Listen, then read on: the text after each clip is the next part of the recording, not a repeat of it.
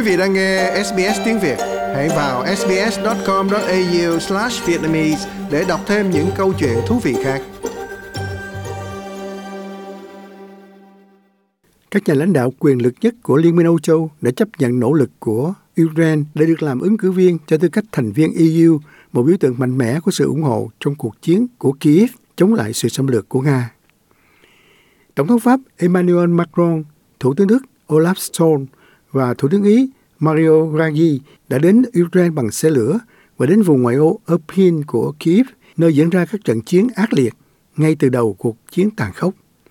Sau đó, Tổng thống Romania là ông Klaus Iohannis đến Kiev.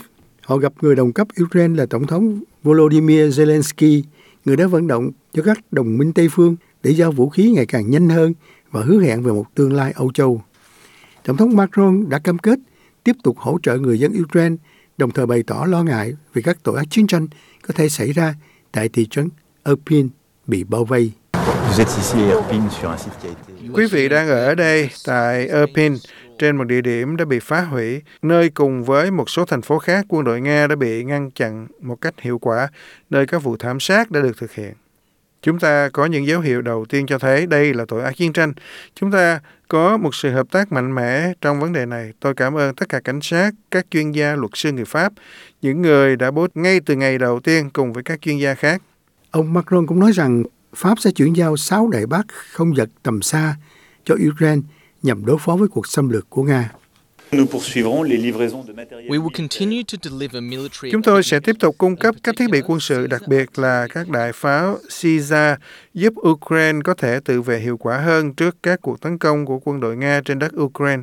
Tôi đã thực hiện một cam kết với ông Zelensky và đã được thực hiện nhanh chóng vì thiết bị là cần thiết. Đây cũng là lý do tại sao ngoài 12 khẩu Caesar đã được giao theo yêu cầu, tôi quyết định rằng trong vài tuần tới, có thể giao tiếp 6 khẩu Caesar khác. Còn Thủ đức Đức Olaf Scholz cũng bày tỏ ủng hộ cho ước muốn của Ukraine qua việc gia nhập khối Liên Âu. Trong bài diễn văn hàng đêm đến người dân Ukraine, Tổng thống Zelensky nói về cuộc họp quan trọng đầu tiên với các nhà lãnh đạo. Today is a truly historic day. Ukraine has felt the support of four powerful European states at once. Hôm nay là một ngày lịch sử. Ukraine đã cảm nhận được sự ủng hộ của bốn quốc gia châu Âu hùng mạnh cùng một lúc, đặc biệt là sự ủng hộ đối với sự gia nhập của chúng tôi đối với Liên minh vào Liên minh Âu Châu. Ý, Romania, Pháp và Đức đều đồng hành cùng chúng tôi với cả bốn nhà lãnh đạo ủng hộ việc Ukraine xin gia nhập. Tất nhiên, tất cả các thủ tục liên quan phải được tuân thủ và tất cả các nước thành viên EU phải tham gia. Tại cuộc họp của chúng ta hôm nay, một bước tiến lớn đã được thực hiện đó là hãy tiến lên phía trước. Điều quan trọng đối với tôi là được nghe từ các nhà lãnh đạo một điều căn bản khác đó là họ đồng ý rằng kết thúc chiến tranh và hòa bình cho Ukraine phải chính xác như là Ukraine nhìn nhận, cũng như người dân của chúng tôi đồng ý về chuyện này. Trong đó, thư ký báo chí tòa ốc là bà Karin Jean-Vier nói rằng Tổng thống Zelensky là người duy nhất có thể xác định chiến tranh kết thúc như thế nào. Nothing has changed about what the president's view here is. Uh, he, he stated it very clearly in his New York Times op-ed.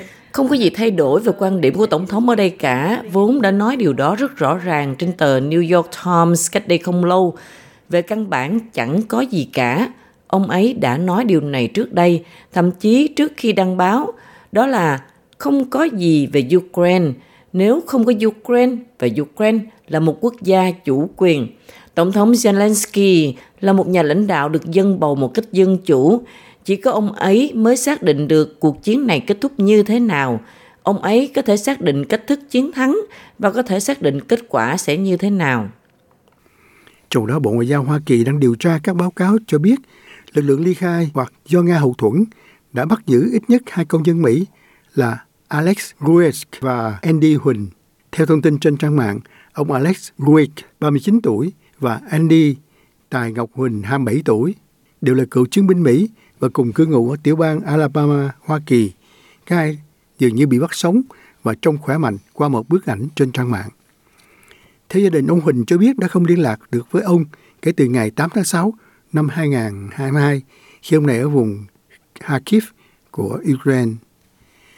Trong đó bà Jean Pierre, bày tỏ quan ngại đối với người Mỹ mất tích sau khi nhóm của họ bị hỏa lực mạnh ở khu vực Kharkiv thuộc đông bắc Ukraine gần biên giới Nga vào ngày 9 tháng 6. Chúng tôi đang làm việc rất chăm chỉ để tìm hiểu thêm về điều này, về những người Mỹ hiện mất tích. Trái tim của chúng tôi hướng về gia đình của họ trong khoảng thời gian khó khăn mà họ đang trải qua.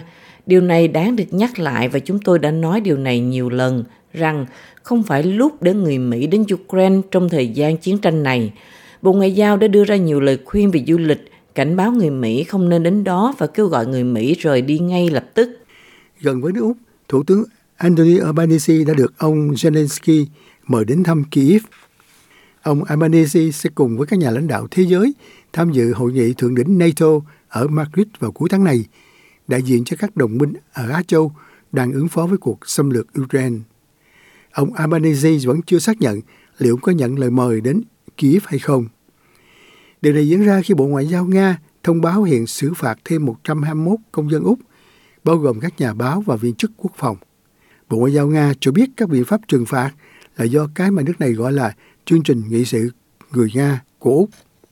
Được biết, Nga trừng phạt 121 nhà báo, chính trị gia và viên chức quốc phòng Úc, bao gồm cả Chủ tịch Hội đồng Quản trị SBS là ông George Sadi.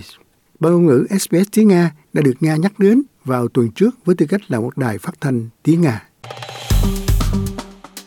Like, share, comment. Hãy đồng hành cùng SBS tiếng Việt trên Facebook.